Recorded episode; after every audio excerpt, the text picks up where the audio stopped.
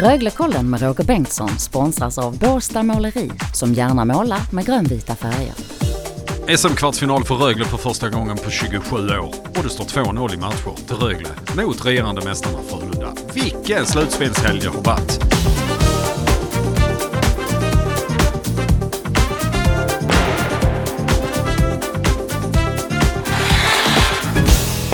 Hallå där, varmt välkomna till Röglekollen här på Radio Båsta. Vi summerar två matcher den här måndagen. Jo, det gör vi faktiskt. För det var ju stor kvartsfinalhelg i Ängelholm den här eh, helgen som har passerat.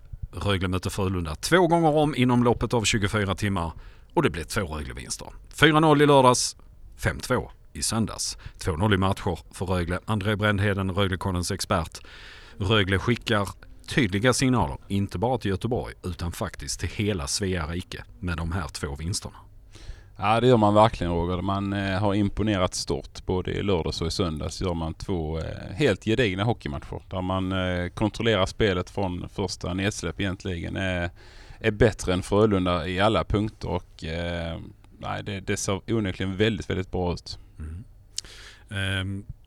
Vad finns det som... Hittar du några svagheter i detta Rögle efter sex perioder och nio två på regerande mästarna? Nej, jag gör faktiskt inte det. Man skulle kunna... Men det är det som är, det är helt ja. konstigt att stå här och säga det. Ja, men man faktiskt. gör inte det. Nej. Det är inga sprickor i fasaden. Nej, jag, jag, jag ser faktiskt inte, inte på dessa två matcherna så, så gör jag inte det. Jag tycker de har varit extremt, två extremt bra matcher. Det har varit allt från målvakt till försvar till anfallsspel har funkat. Jag tycker liksom att de gör mål i powerplay, de gör mål i boxplay, de håller sig på banan. Alltså det, det är så mycket som stämmer i dessa två matcherna. Och framförallt som jag ser det så har Rögle hittat tillbaka till den här eh, farten som man hade i höstas som, som tog död på många motståndare då. Som, som Frölunda hänger inte med i spelet och det, det är ju helt avgörande tycker jag i dessa två matcherna. Mm. Um, hur... Mycket spelade in att Frölunda gick en eh, tuff play-in-holmgång mot Djurgården och fick dra det till alla tre matcher. Eh, märks det på Frölunda, tycker du?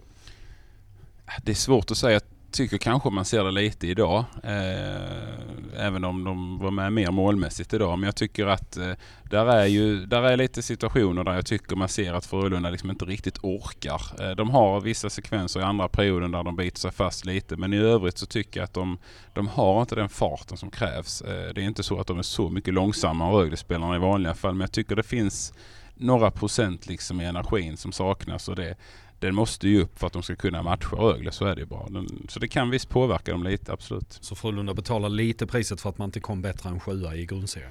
Ja, men det tycker jag framförallt att man fick eh, kriga tre matcher mot Djurgården och inte kunde ta det två raka där. Så att, eh, jag tror man får lida lite för det. Man har spelat så otroligt många matcher nu på, på kort tid. Det blir fem matcher på en vecka och det är klart att det, det förstår man att det sliter lite. Eh, så att, eh, visst har man en viss fördel som Rögle att komma in med, med friska och krya ben, eh, absolut. Brändhedens topp tre. Jag vill börja med att min första punkt är väl powerplay. Jag tycker det, man ser vilken kvalitet det finns i Rögle när man får powerplay. Man gör mål idag här och det är väl det som skiljer lite mot Frölunda också som inte riktigt nyttjar sina powerplay. Men Rögles powerplay håller ju högsta klass och det är målet man gör här på söndagsmatchen. Det är ju fantastiskt klappklappspel innan...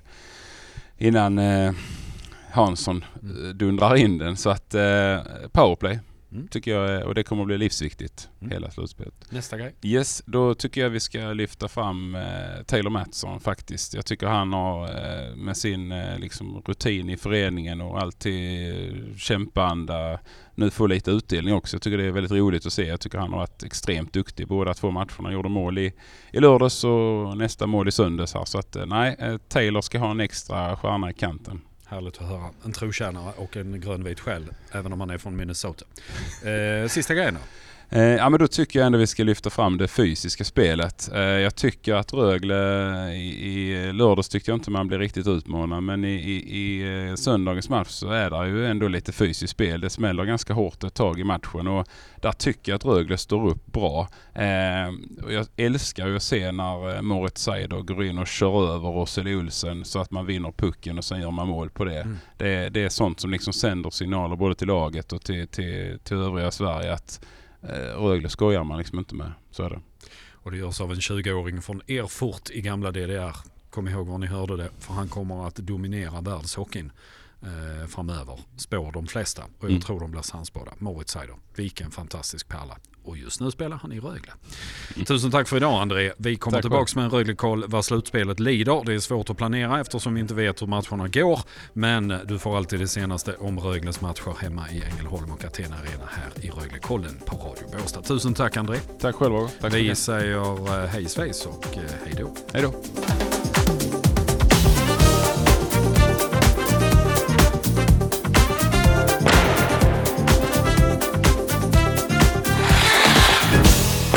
Du har hört Röglekollen som görs i samarbete med Borsta Måleri.